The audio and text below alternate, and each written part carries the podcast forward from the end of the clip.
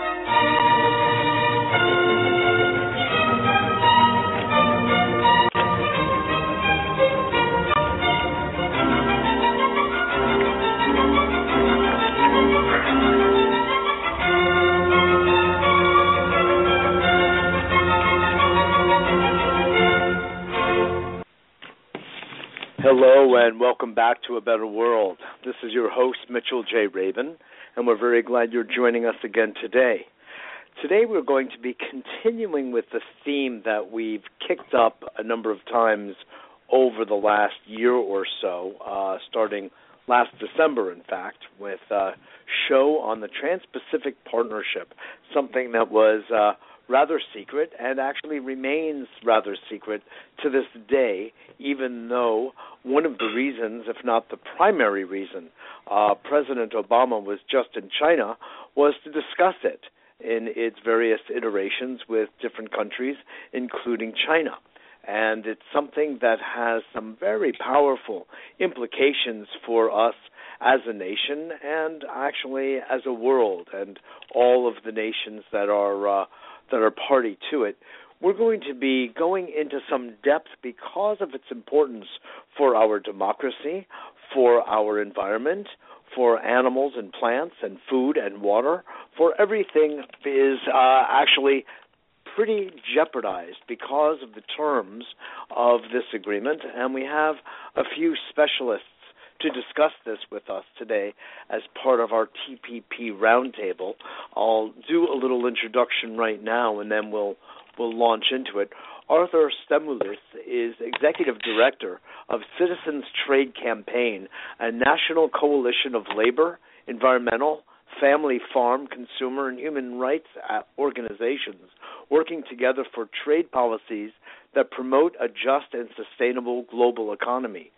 Citizens Trade Campaign was the first to publish leaked text of several of the Trans-Pacific Partnership chapters and organized protests and other civil society responses at each of the TPP negotiating rounds that have taken place and are taking place in the United States.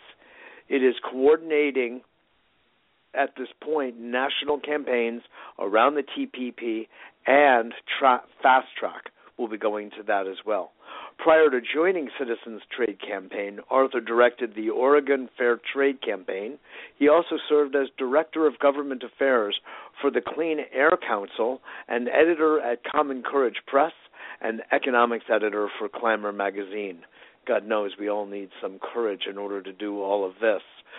Our other guest, we have two others. Melinda St. Louis is International Campaigns Director with Public Citizen's Global Trade Watch, where she works with international allies to roll back WTO financial deregulation and to stop expansion of harmful trade agreements.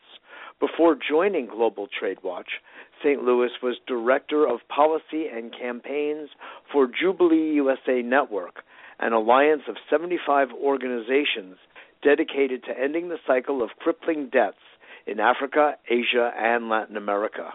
She is the former executive director of Witness for Peace, a national grassroots organization that supports peace, justice, and sustainable economies in Latin America and the Caribbean by challenging harmful U.S. military and economic policies in the regions.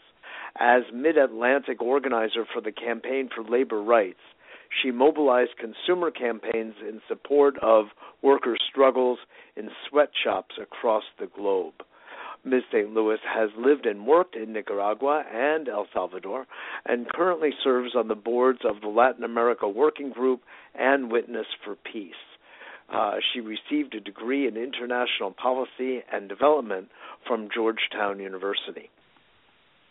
Our third guest is Adam Weissman, who is an organizer with Global Justice for Animals and the Environment here in New York, an organization addressing the threat posed by free trade agreements to animals, the environment, safe, ethical, and sustainable food, and the human rights of environmental defenders.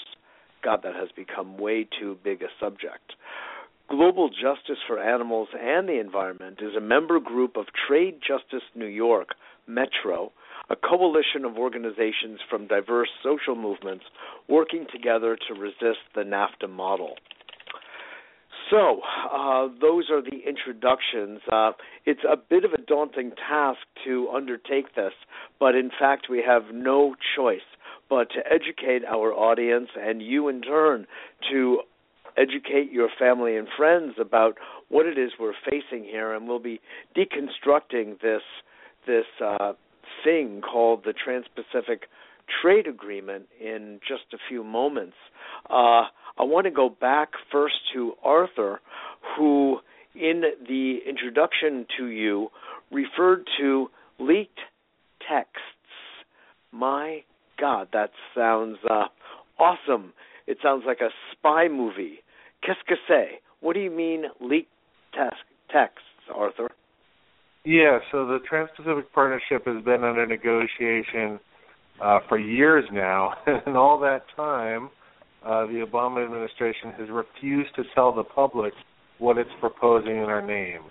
What we've learned about the TPP comes not from our government, but from a handful of leaked documents first published by us, by WikiLeaks, by a couple of other groups, and, you know, frankly, from one-on-one conversations with negotiators from other countries. Our government isn't telling us buckets about it. And meanwhile, I'll point out that they are granting 600 corporate lobbyists special cleared advisor status that gives them access to the tax. So the process are these corporate U.S. lobbyists? Are these corporate U.S. lobbyists? Yeah, that's right. Are these U.S. lobbyists? Corporations like Walmart, Cargill, Chevron, all of the big corporate interest groups in the U.S. Sort of like the Fortune 500. That's right. Yeah. Absolutely. Yeah. Yeah. So here we are. A Congress is going to be asked to vote on text that they only have because of leaks. And, you know, not to put too much on it, but WikiLeaks is one of the sources that U.S. Congress has for understanding legislation, or a trade agreement, I should say, that they're going to have to make a vote about. Isn't it interesting that Julian Assange is locked up in London, can't escape, because he's being threatened by the very same government that is relying on him for information so they can make an intelligent vote on this text? Yeah, no, WikiLeaks has made an important contribution by publishing the text they've received. I will say that after quite a bit of campaigning, members of Congress who are extremely diligent now can access texts from USTR. They're required to, you know, put down their cell phones, any pens or papers, to read them in a secure room. So members of Congress do have access now if they really want it.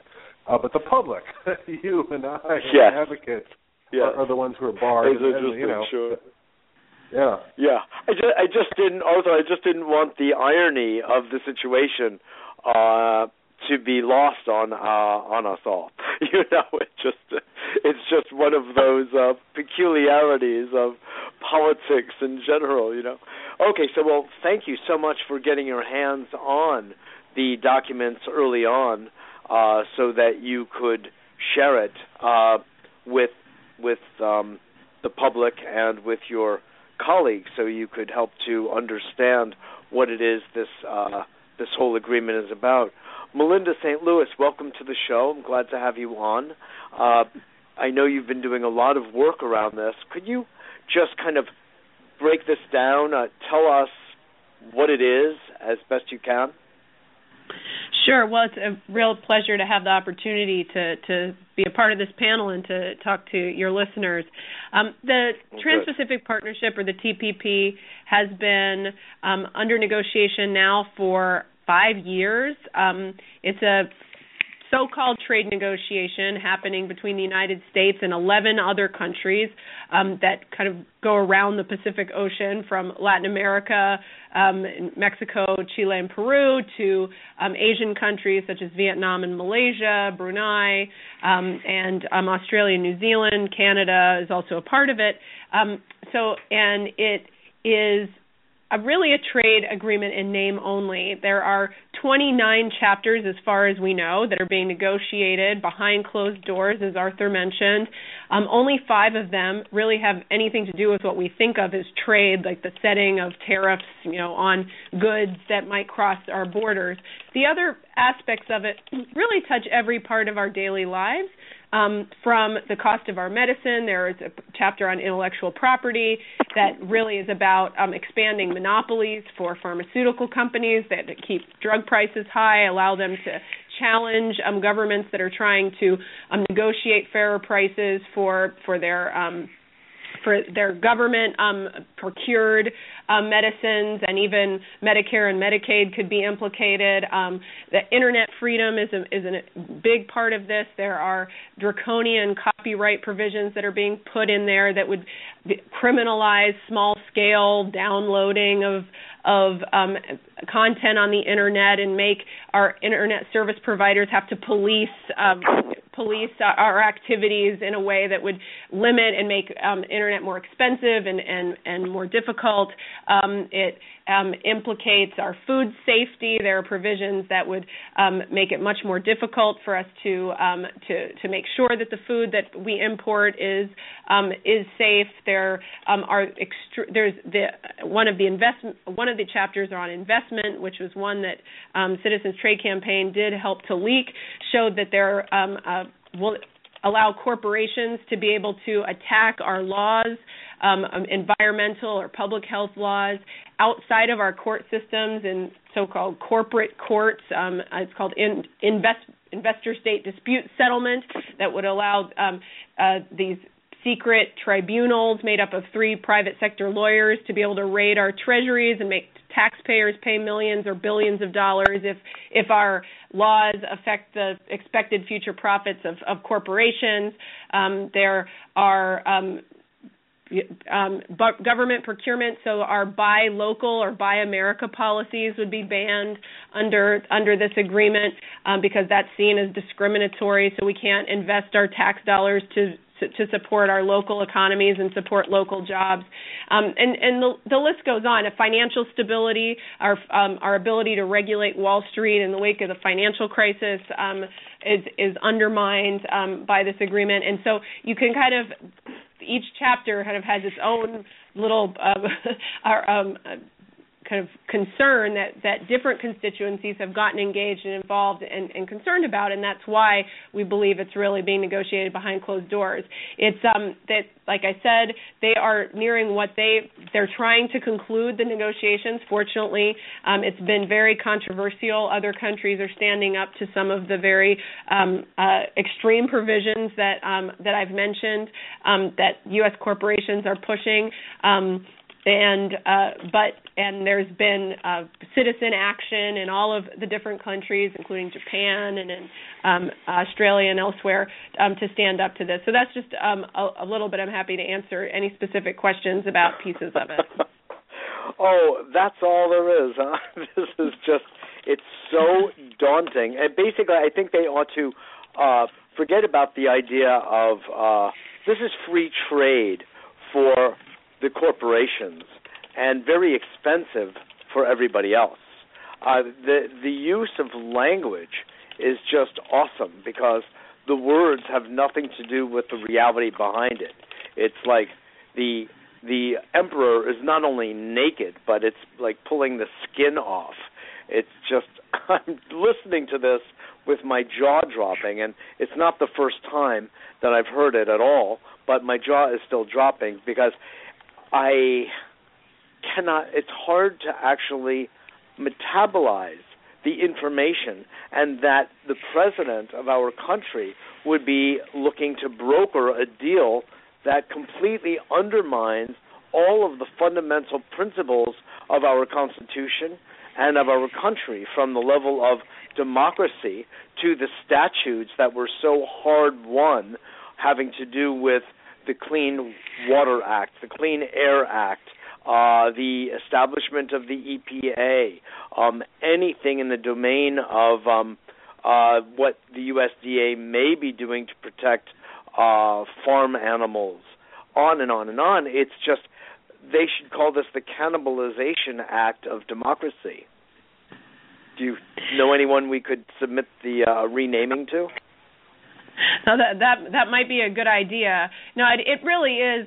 It's been very disappointing, I think, for people who make up the base of that helped to elect President Obama. I mean, he certainly campaigned on a platform to renegotiate, to learn the lessons of the mistakes of the North America Free Trade Agreement, or NAFTA. Yeah. And when we've seen 20 years of that failed policy, where we've seen a decimation of manufacturing jobs in the United States, we've seen increase in income inequality, and instead of looking at that and learning the lessons from the past, what we see is just an expansion of that, and particularly expansion of these corporate courts. It's not hypothetical. Just even Ontario, Canada, or no, Quebec, Canada has a moratorium or a timeout on fracking under their main waterway, the St. Lawrence River, while they undertake an environmental impact assessment. Well, under NAFTA, there is a natural gas company that is demanding $250 million in compensation because they are trying to see what the impacts of fracking will be on their environment.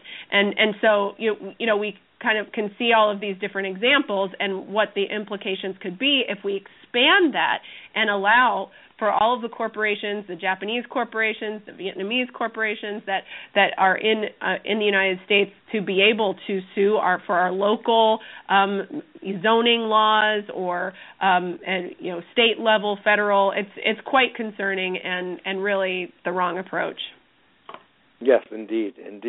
Basically, it's gutting everything that we have worked, as I said before, so hard over decades to put into place to protect people, labor rights, everything across the board, our environment. Adam, if you would please, Adam Weissman, thanks for joining us as well.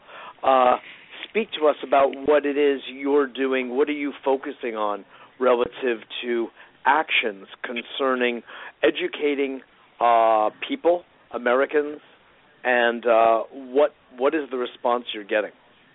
Besides this, well, thank you again. Thank you so much for having me. I think we've only begun to scratch the surface of some of the terrifying things about these agreements. So, some of what we've been working to let people know about within Global Justice for Animals and the Environment is that these trade agreements that President Obama is currently negotiating, and we should understand that TPP is the first of only of three trade agreements, where there's also a trade agreement with the European Union called the Transatlantic Trade and Investment Partnership, and a third trade agreement called the Trade in Services Agreement. That these trade agreements are actually a step backwards from the trade agreements negotiated by the Bush administration.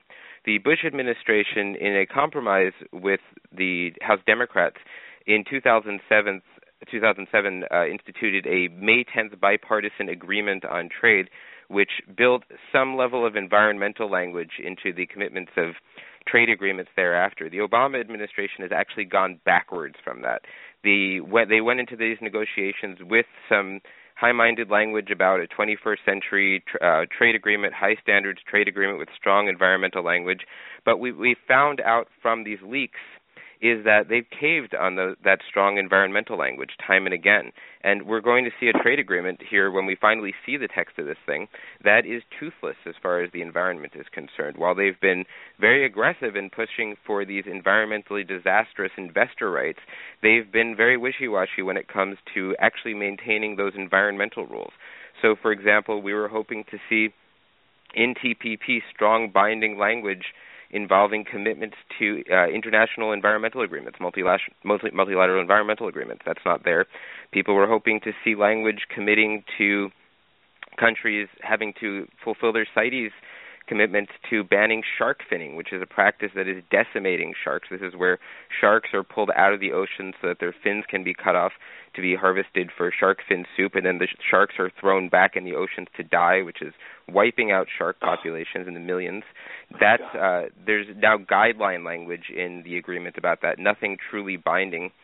Malaysia is being promised to sweeten the pot for their involvement in this agreement, that the agreement will lower tariffs on their export, or force countries to lower their import tariffs on Malaysian palm oil, which is driving the destruction of Malaysia's rainforests and wiping out populations of orangutans, pygmy elephants, Malayan tigers, and other threatened species. We're seeing under this trade agreement that some of the biggest beneficiaries, the people who really stand to benefit, are the factory, farm, industrial meat industry, who is trying to force countries to lower their import tariffs and safety rules on food so that we can see an expansion in the U.S. of our industrial scale polluting factory farm production, which produces toxic food and tortures animals. We're seeing under this trade agreement that, as we heard about from Melinda, some of our food safety rules are being compromised. We're going to see more imports of unsafe food, including factory, industrial, farmed Malaysian and imported and Malaysian and Vietnamese shrimp. Vietnam is notable for their toxic farmed shrimp. Farm-raised shrimp? That's correct. So these are the not the shrimp that are wild caught. These are the farmed shrimp, which they've, when in studies that have been done on the samples of this shrimp, they found toxic pesticides that are banned in the U.S. in pretty much every sample they've studied. Malaysia is importing toxic Chinese shrimp to re-export, and those are going to come in increasing amounts into the U.S. We're not going to see an upscaling of inspection, but we will see an upscaling in the volume of imports. And we will have to treat inspection, there's an agenda to treat inspections done on the other end at the point of production as equivalent to U.S. exports to, U.S. inspections, so that we really won't have any promise over what our food supply will look like. Moreover, companies like Monsanto are pushing for provisions in TPP that will force countries to eliminate their restrictions on genetically modified food, as well as potentially labeling rules. We heard from Melinda about how some of our selective purchasing rules can be threatened, that are government procurement rules that allow our states to decide what they do and don't buy. Well, that extends to the environment as well. We may see restrictions on things like green purchasing rules or recycled content rules. So what would that look like? Well, right now, one thing that our government... What would be an example of a green purchasing rule? So let's say, for example... You would have to buy the toxic counterpart instead of a clean and green product? We basically would not be able to build these green considerations into what we choose to buy. We would have to be... These would have to be decisions based on... countries, if we held those things in consideration, the foreign companies could say that they were being discriminated against by those rules. So, for example, if we put in place rules saying that we don't want to import wood products that are destroying rainforests in Peru, that could, or from Malaysia's endangered rainforests, that could be challenged by some of the companies in these countries, or companies that have investments in exporting from these countries. TPP can, if we really want to talk about renaming anything TPP, that would, in other words, anything that would support what we could call a green agenda or green values, where there's, let's say, zero waste or the use of products that would not be sustainable. We would what we're really seeing is have that, the right to choose. What we're seeing under TPP is our government is being limited in terms of what it can actually do. Democratic policy space is being closed as more and more, as corporations are being put in charge. TPP is really a system of global corporate governance at the expense of our sovereignty, at the expense of our democracy. You were talking before about renaming TPP. If I can just throw one other potential name into the ring that allows us to even keep the TPP acronym. So when people say TPP to you, what you can remember is that it really stands for the polluter's power grab, because that's really who's going to take charge here.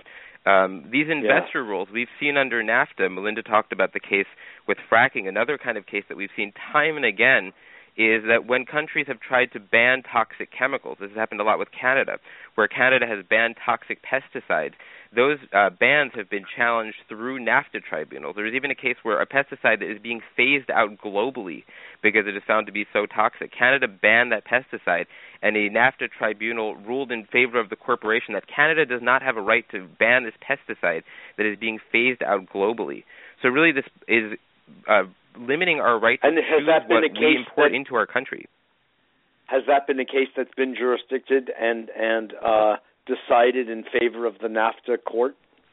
Yes, and there are many of these cases, in fact, where there have been rulings in support of forcing countries to import toxic chemicals that we don't want, that through our laws, through our courts, we decide we don't want in our country. And apparently we have to take them whether we like it or not, according to these tribunals.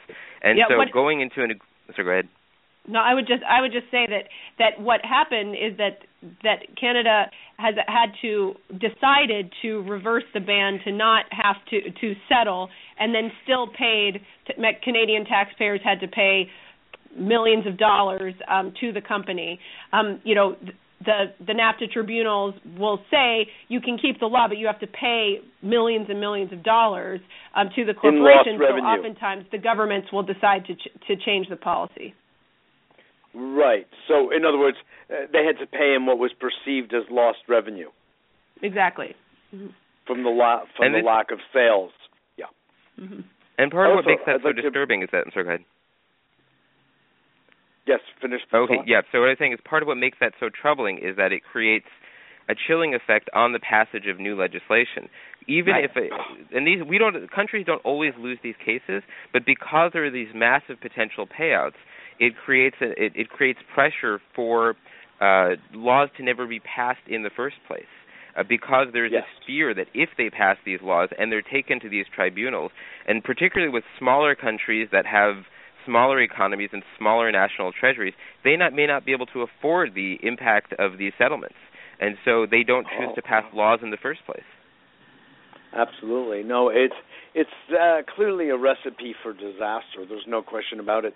I want to let you all know that you are listening to A Better World with Mitchell J. Rabin. We're on every Wednesday at 6 p.m. Eastern Standard Time. And please share our shows and our links with your family and friends. We always look to bring information to the table that needs to be discussed, needs to be thought through, having to do with having a healthy life, a healthy environment, healthy government, everything across the board.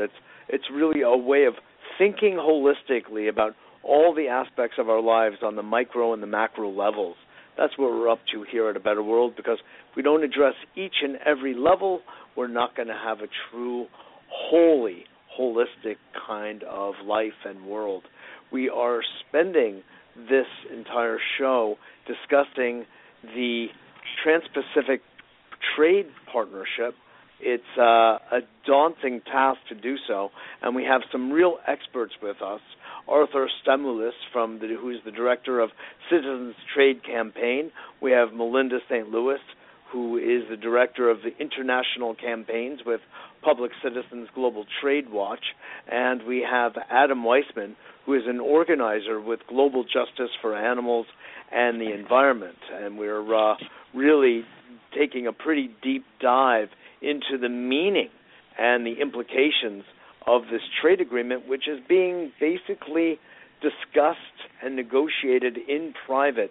I'd like to turn to you, Arthur, for a moment on somewhat of a different level. We've gotten a number of the daunting specifics of how this would essentially eviscerate the various difficult in themselves democratically won safety measures that we have as statutes in our country that has taken literally decades to put into place, I can't help but scratch my head and ask, why is this happening? Why would the president of what is called the freest nation in the world, which we could also, deconstruct that one, but for the moment we'll put that aside and say, why in the wide world would Obama, or any president for that matter, be in favor of brokering a deal that would limit his own and his nation's own sovereignty? It's a wonderful question, and I think what it comes down to ultimately is these hundreds of corporations that stand to make millions, if not billions, of dollars with the TPP to move forward. They're lobbying hard for this pact. President Obama has appointed, frankly, some of the worst economic advisors possible. Yeah. And has had them in place for his entire administration, people who invented NAFTA, who invented the WTO. So that's not helping. But frankly, it's that these policymakers are listening to corporate lobbyists and not the public. Increasingly, the public is waking up. Shows like yours are helping to get the word out, and people are pushing back, and more members of Congress, at any rate, are starting to say no. But, it takes a lot of work to go up against that type of money's interest. Yes. I mean, it seems like money is just, we are talking among friends here, but money is just a little bit too shallow a reason to literally eviscerate a 250-year-old experiment in democracy that has, despite appearances, true pillars of principles, of values, of integrity of an entire body of people, and to just sell out because of, they're selling out every single day in Washington with the lobbyist corps. It's egregious what's going on, but what's going on here is so egregious. It is so outstanding. It is so obvious a destruction of our democracy. It's not even hidden. As I was speaking with Adam a little bit before, I said, this is, we could easily make a case that based on business as usual in Washington, there has been a corporate coup d'etat that has taken place over the past at least 25 years, if you want to think about it as slightly gradual and a little bit more gradual over the past 50, well, maybe you could even say since the passage of the Federal Reserve Act, which really sort of cemented things, but even not to go back that far, but we see that there has been a very clear corporate coup d'etat with Citizens United and on, just sort of sealing the fate of the role of corporations in our government. But all that aside, if I could dare say that, what we're looking at here is a total dressing down, a true, complete takeover that is not to be reckoned with. There's no recourse. I want to just share with you all an article that my colleague Gary Null brought forward just the other day on his radio show, which is a study from Princeton. Maybe you know of it. U.S. is no longer an actual democracy. A new study from Princeton spells bad news for American democracy, namely that it no longer exists. Asking who really rules, researchers Martin Gillens and Benjamin Page argue that over the past few decades, America's political system has slowly transformed from a democracy into an oligarchy where wealthy elites wield most power. Now, to all of us here on this roundtable, this isn't considered new news, but it's actually been studied and researched and statistically analyzed about how decisions are made, who are making the decisions, on behalf of whom, who are the beneficiaries, who are the losers, and the net result is that this is no longer anything that matches the definition in Webster's dictionary of a democracy. Melinda, your comments?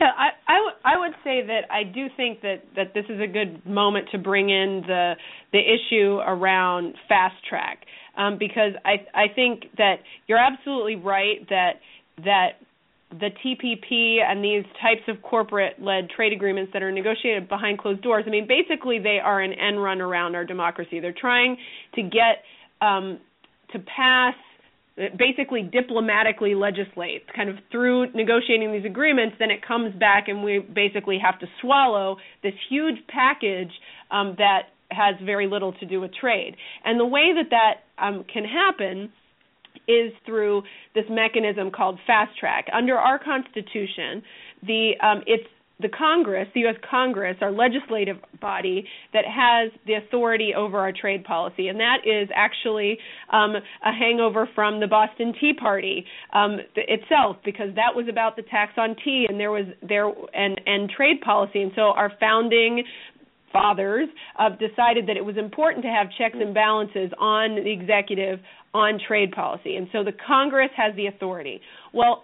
And so it's our executive branch, so the president and his staff, they negotiate with foreign governments, but the Congress controls it. However, it was actually in the 1970s that Nixon actually cooked up this fast track, which was basically a delegation of Congress's authority to the president to negotiate an agreement, to be able to sign it before Congress ever even really could approve it, and then bring it back for just an up or down vote, no amendments, 90 days, no debate, very limited debate, and actually having the president write legislation. That's the only time in our in our legislative system that's the case. They bypass our the Congress's committees and everything. Yeah. So this is a total end run around democracy, But I will say that this is something that can be stopped and actually has been stopped before and can be stopped again. There is not fast track authority right now. President Obama has been trying to get fast track for the past year, and actually Democrats in his own party, almost all the House Democrats, have said, no, we will not give this authority.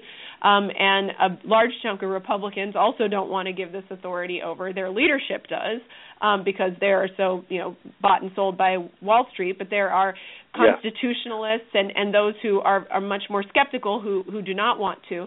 And so this is really a situation of kind of the elites, who are corrupted by the money in our political system, versus the public who, and this is one issue that it's Republicans, Democrats, and independents who do not like this policy and do not want these NAFTA-style trade agreements, and they don't want fast track. And so I think in the late 90s, President Clinton wasn't able to get fast track under a similar scenario, and I think that will happen again. It's important for listeners and people to get involved and to tell your members of Congress to not give fast track authority to the president. There's a website, stopfasttrack.com, that will connect people to be able to do that.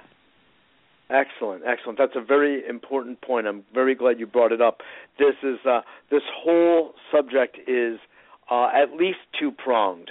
It's really multi-pronged. And first, of course, is the content, the text of the agreement itself, and the other is what are the mechanisms of government that would allow it to be ginned through quickly or to go through proper discussion and democratic process.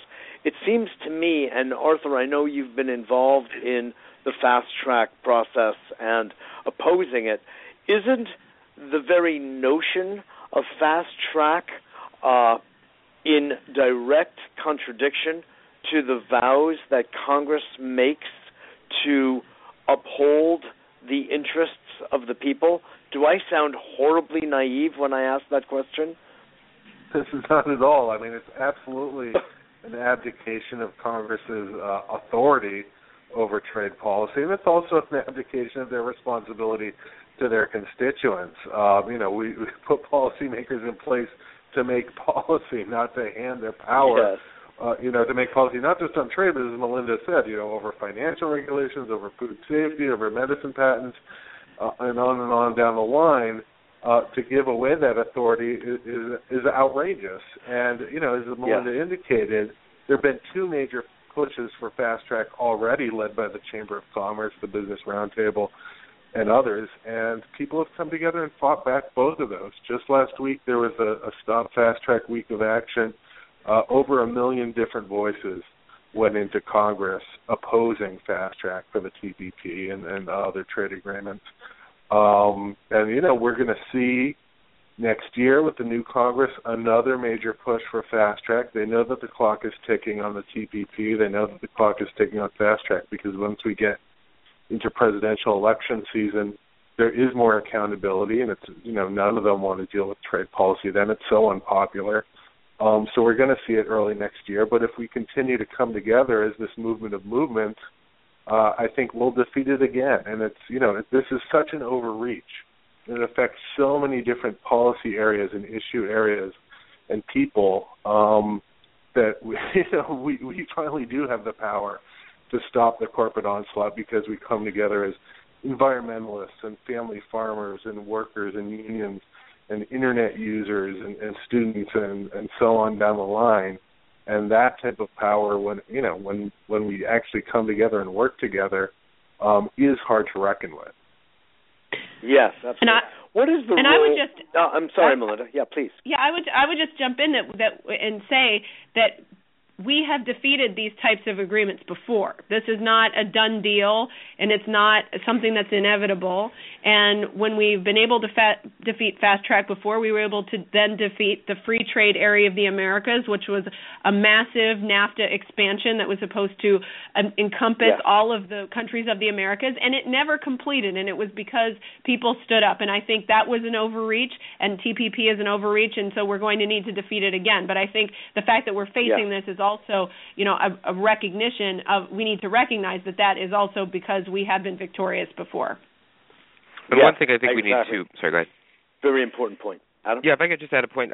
One thing that we've seen a lot of since the election is that the media, which up until now has wanted to talk about anything but TPP, has really been carrying forward this message. It's largely coming out of the U.S. Chamber of Commerce that now, since the midterm, there's a sense of inevitability that the one thing that the Republicans and Obama will be able to do together is pass these new trade agreements and pass fast track. And part of the reason they're pushing that, is that it's not entirely true, because one of the things they're not talking about is when we're talking about all the different constituencies that are concerned about these trade agreements, one group are conservatives who are afraid of how this is going to attack our Constitution and attack sovereignty, who have very legitimate concerns that these trade agreements are not within the spirit of our Constitution, that fast track really flies in the face of Article 1, Section 8 of the Commerce Clause of Article 1, Section 8 of the Constitution, that the last thing conservatives who are concerned about sovereignty want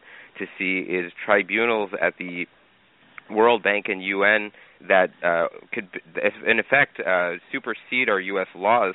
So a lot of the Tea Party members of Congress have actually been quite vocal on these issues, people that we don't normally have much...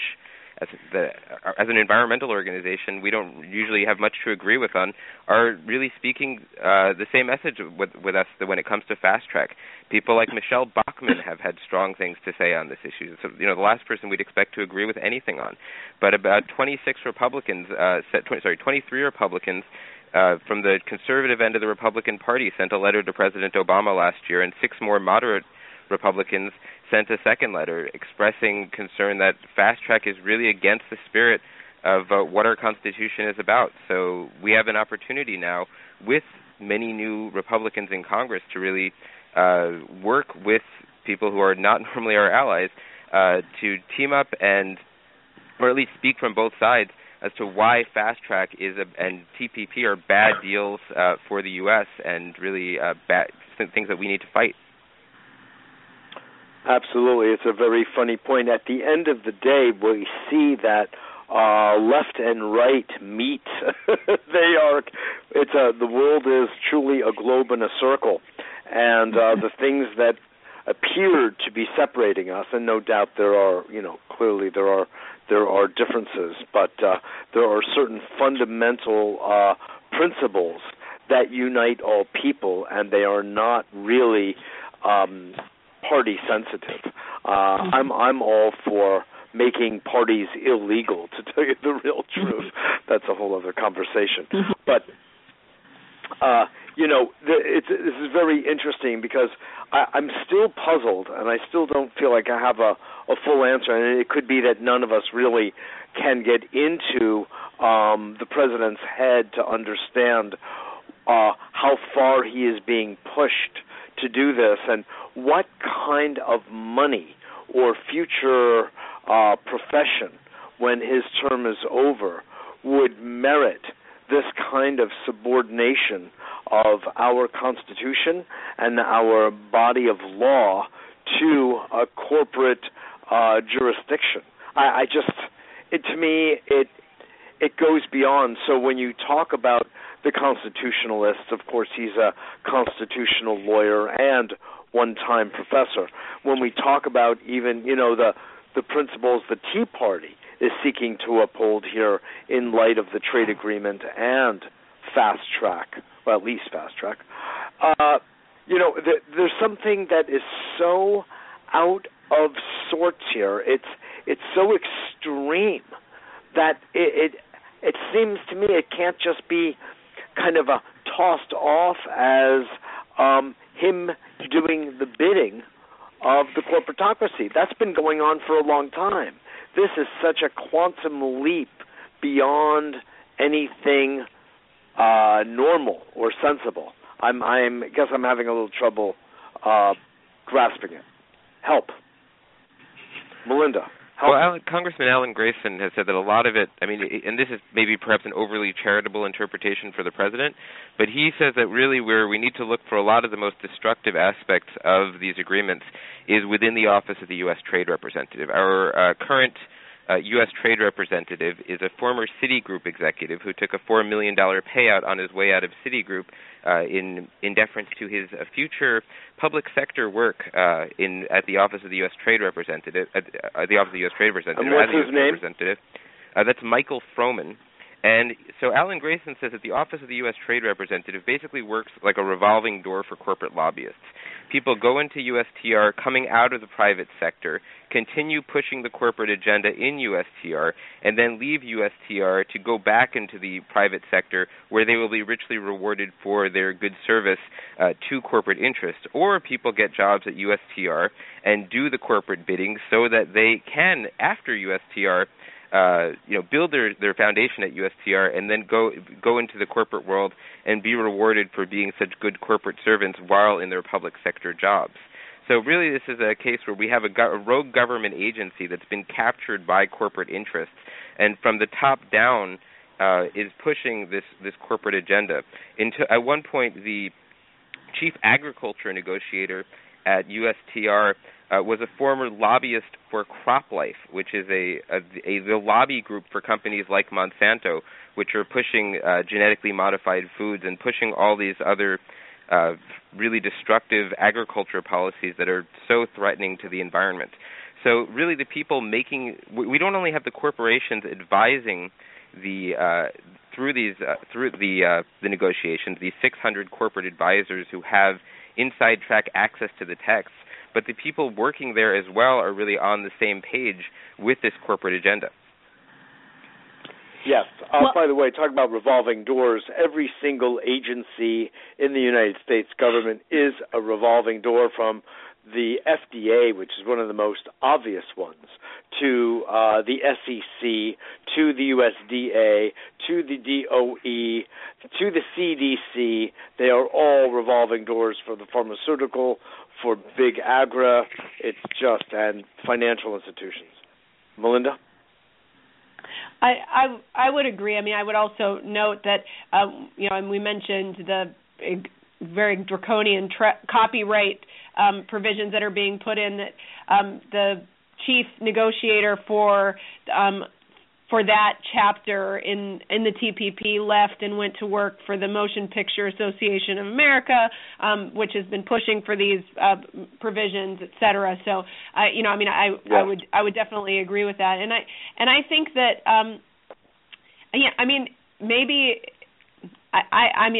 because of Supreme Court rulings like Citizens United and McCutcheon, it is less surprising to me that is what. That is the direction that our elected officials are moving, and that to be pushing this. And I think there's also then this element of just the economics of quote free trade is generally supported, by mainstream economists, and so you label it or you wrap it in a free trade agreement, blanket, and then people start to accept it, and so without actually knowing what the details are in there. See, for example, we see the Cato Institute, the libertarian think tank, pushing for this agreement, saying that they should, but if you talk about the details and you talk about, well, what about the intellectual property provisions that expand monopolies? They say, oh, yeah, that's not really free trade. We don't really like that. Well, what about these corporate courts that push it? Oh, yeah, we don't really like that either. That's kind of antithetical of free trade. But we like free trade, so we like the TPP. I think it's important to break it down and to say, no, this isn't about free trade. Yes, exactly. That's why things have to be named their proper names, and that's not what's happening here. But we're really out of time, but I want to just come full circle here. You each have made such wonderful points and contributions here to this roundtable. I want to just thank you each for being part of this. There is a point, Melinda, that you made that I think is very important. Two parts of it. One is that fast track, unconstitutional as it may be, has been perceived by others as being just fine, and it has been utilized in the past. But it is also, this is the main point, it has been defeated. And we are in a position, folks, to defeat it again. It should be rescinded as even an option from my and probably our point of view, right? And the same thing has to be said about the TPP itself, the Trans-Pacific Partnership. There have been others, as you cited, in South America, in Latin America, that was defeated. An outcropping, if you will, of NAFTA was defeated because the public rose up and let their voice be heard. So even if I quoted from an article from Princeton University about the death of democracy, so to speak, it's still breathing. It's on its back, but it's still breathing. And there remains the possibility of public outcry and action. And each of you, of course, is participating and promulgating that in your own respective ways, which I think is just fabulous, as are your organizations. But wait a minute, before I let you go, I'd like to ask, is NAFTA or any of the other agreements that are in place currently, are they rescindable? Is there a recourse, a legal recourse, I should say, to rescinding these agreements that are in place? Well, it's very difficult. And that's what the danger is of these trade agreements. It locks in these laws. You cannot change them unless you agree. All the parties agree to change them, and so it's very difficult to change. However, with the political will, it can be done, and particularly the political will of the United States. If the United States demanded a renegotiation of NAFTA, or that we need to, scale it way back or so forth, that political will could, we could do that. And that was actually something President Obama said that he was intending to do. It's very, very difficult. Senator Obama. That's why, right. That's why it's important for us to stop TPP, because it will be very difficult, especially when you have 12 countries and more countries. And the important thing about TPP is more countries can join later. It's set up to be so that China can join, Russia can join, anyone that's in the Asia-Pacific region can join later. And so this is not going to be just the countries that are part of the TPP. It's very dangerous. It can be stopped, and I think that it can, with political will. If we can stop TPP, then we can start to have a national conversation that's about, we want fair trade policies, even among those that we've already passed. There's a website, exposethetpp.org, that I encourage people to take a look at, that has a lot of information and ways to take action. And again, the stopfasttrack.com as a way to take action. Excellent, excellent. One other thing I do want to bring up, I mean, it's as though the food and the water and the air and everything else, the animals, isn't enough, but the thing that people live on these days, maybe even more than food, is the Internet. And what would this look like it would do to net neutrality? Or anyone. Yeah, I mean, it's possible with the investor-to-state provisions that telecom companies could attack net neutrality, especially if new net neutrality laws and regulations were put in place after the TPP were enacted. The IP chapter that was leaked also introduces the concept of secondary liability. So if I post a video of my daughter dancing to some copyrighted song on YouTube, not only might I be guilty of a copyright infringement, but Google might be held accountable for that copyright infringement. And so it requires our Internet service providers and other Internet companies to start policing Internet users and could, a lot of people warn of a chilling effect on innovation on the Internet. So, you see groups like Fight to the Future, Electronic Frontier Foundation, Open Media, and others really engaging on this issue in a big way now. Yes. Okay, if you would each, thank you for that, Arthur, I appreciate that. I just think that hits people so much where they live, what is it that's going to open the eyes of people to the true seriousness of what this is, and where everyone seems to live in a state of overwhelm, yet this is something of such deep importance that literally is threatening our way of life, as is climate change. I sort of put them, this is the human side of climate change. This agreement is looking to change the entire temperature and climate of our social, stratosphere, and our political stratosphere. It's just daunting. What are the websites each of you would like people to connect with, learn more from, and get into action through? Arthur, would you start, and then Melinda and Adam? And you can visit our website, citizenstrade.org, and also that stopfasttrack.com is a great site to take action through. Excellent. Thank you. And Melinda? Our website is tradewatch.org. There's a lot of information about all of these trade agreements, not just TPP, but also the transatlantic one, TISA, and as I mentioned, exposethetpp.org. Wonderful. Thank you so much. And Adam Weissman. Yeah, for people who want to learn more about the environmental, food, and animal aspects of TPP and other trade agreements, I would recommend looking at our website. We have two URLs for it. The short one is gjae.org. The easier-to-remember one is freetradekillsanimals.org. And for people in the New York metropolitan area who want to learn more about how we can fight these trade agreements in our area and hold our elected officials' feet to the fire, they should look at tradejustice.net and find out how we can get involved in stopping Fast Track when Congress does try to push this terrible, undemocratic law policy again in the coming years. Yes, excellent. Well, I want to thank you all for your sharing your knowledge and experience with us, and all the good work that you're doing to stop this in its tracks. the Fast Track, and all the other ones that are contributing to the forward movement of this. Really, thank you so much, each of you, for being on today's show. Thank you. Thank you for having us. Thank you very much. Absolutely. Thank you.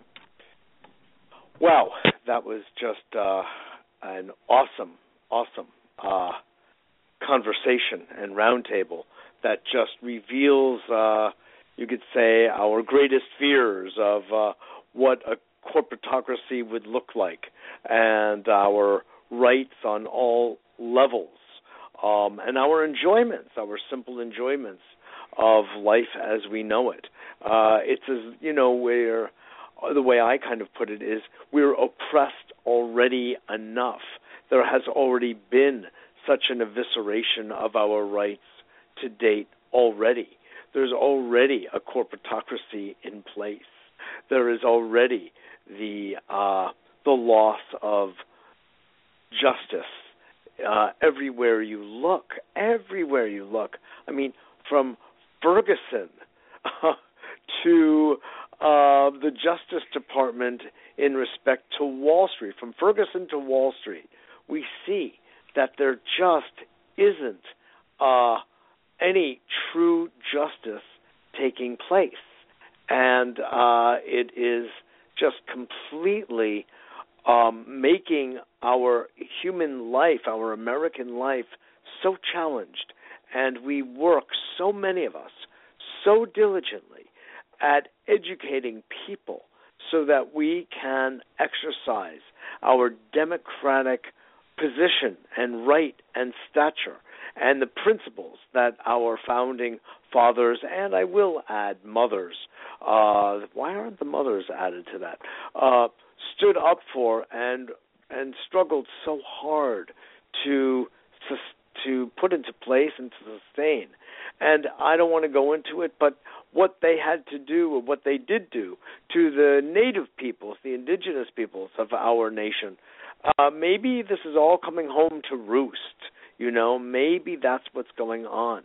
But I myself make the argument that this is not about money. It appears to be about money. It appears to be about power. We're dealing with some profoundly pathological individuals who are no longer their own men or their own women.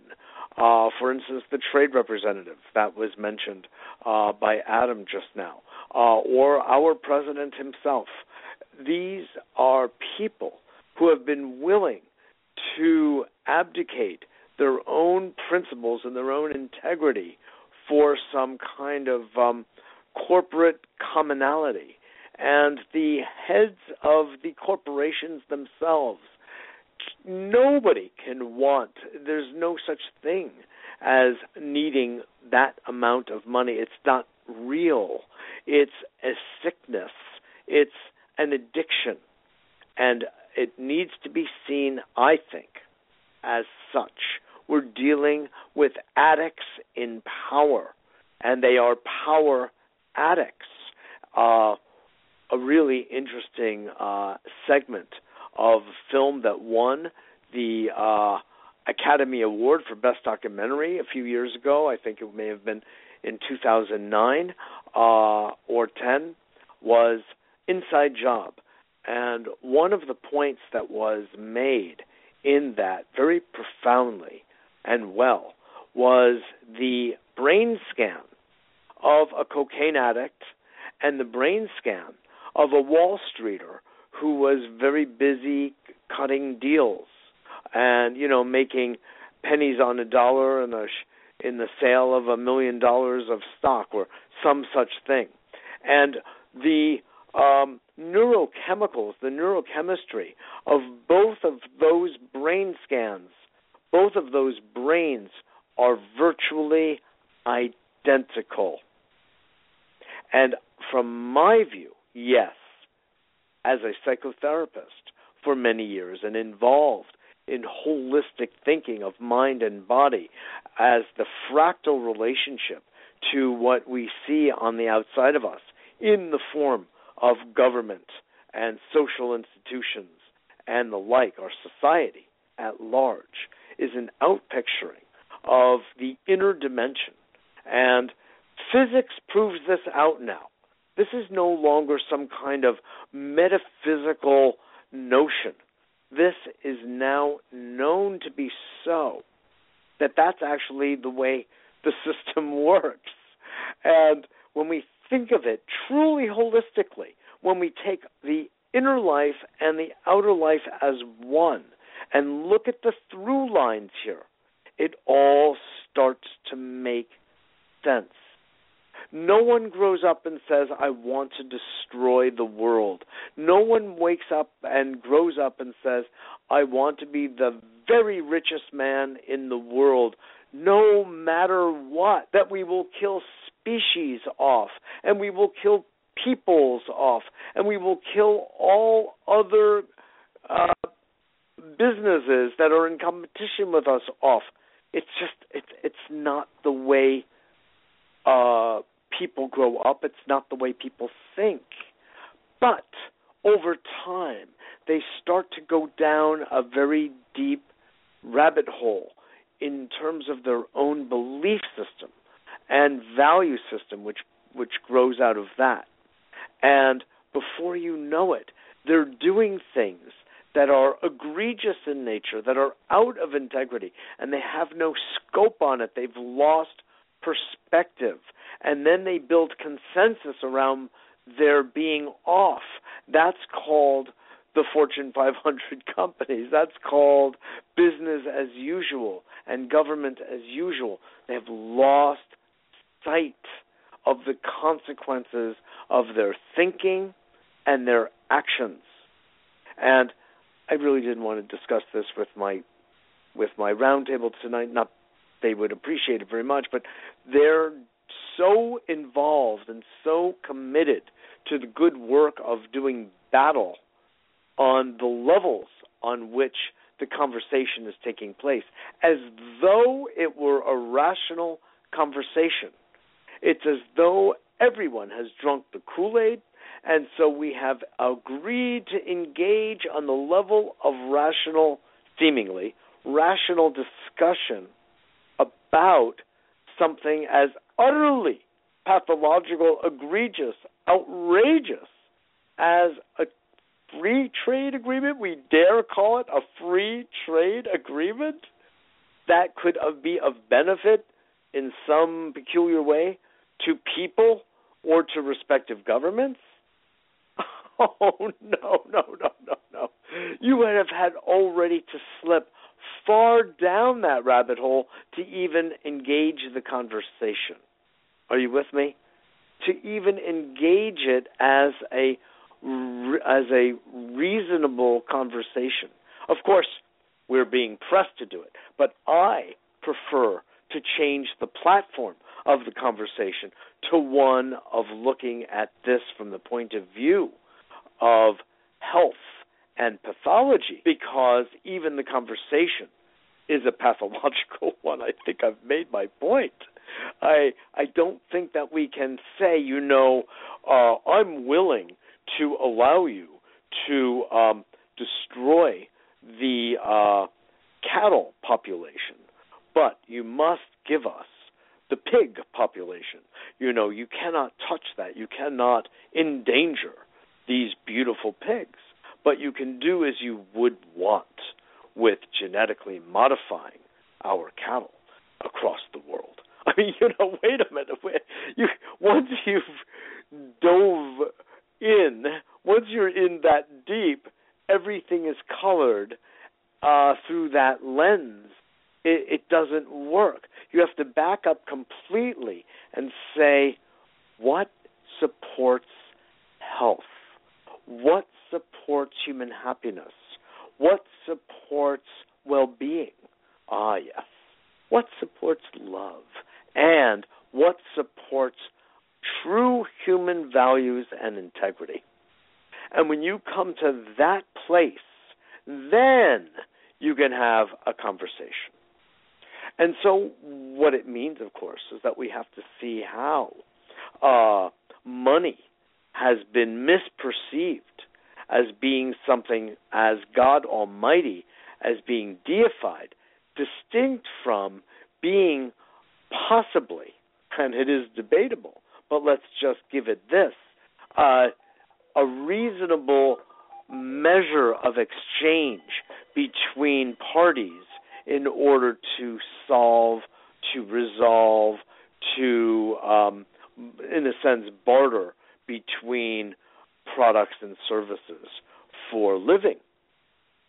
But when it gets so out of hand, as it clearly is today, where, you know, all politicians are bought and paid for, et cetera, through dollars, which, by the way, in itself is a dying currency in the face of the BRIC countries and the shifting away from the United States of being a reserve currency in the world based on bad politics and bad relationships throughout the world between this government and this White House and others. It's just again, it's the emperor without clothes.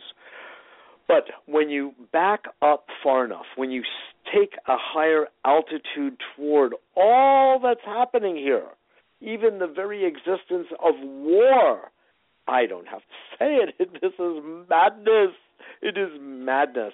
And many have seen this over the years ourselves without any question. It's been so obvious that we have come to a point of emotional, psychological, and brain maturity that we no longer need war, no more. We no longer need to go down that horrible rabbit hole that all of our earlier species iterations have gone. And we can really graduate to another level. We can focus on solutions. We have so many. We have so much brilliance as a human being. If we were to just let it shine and let it grow and let it expand and feed that, not our shadow, not our dark side. It's only human to have it, understood, granted, and that's where we need to tap into our sense of compassion for each other, not to war on each other, including what's going on here.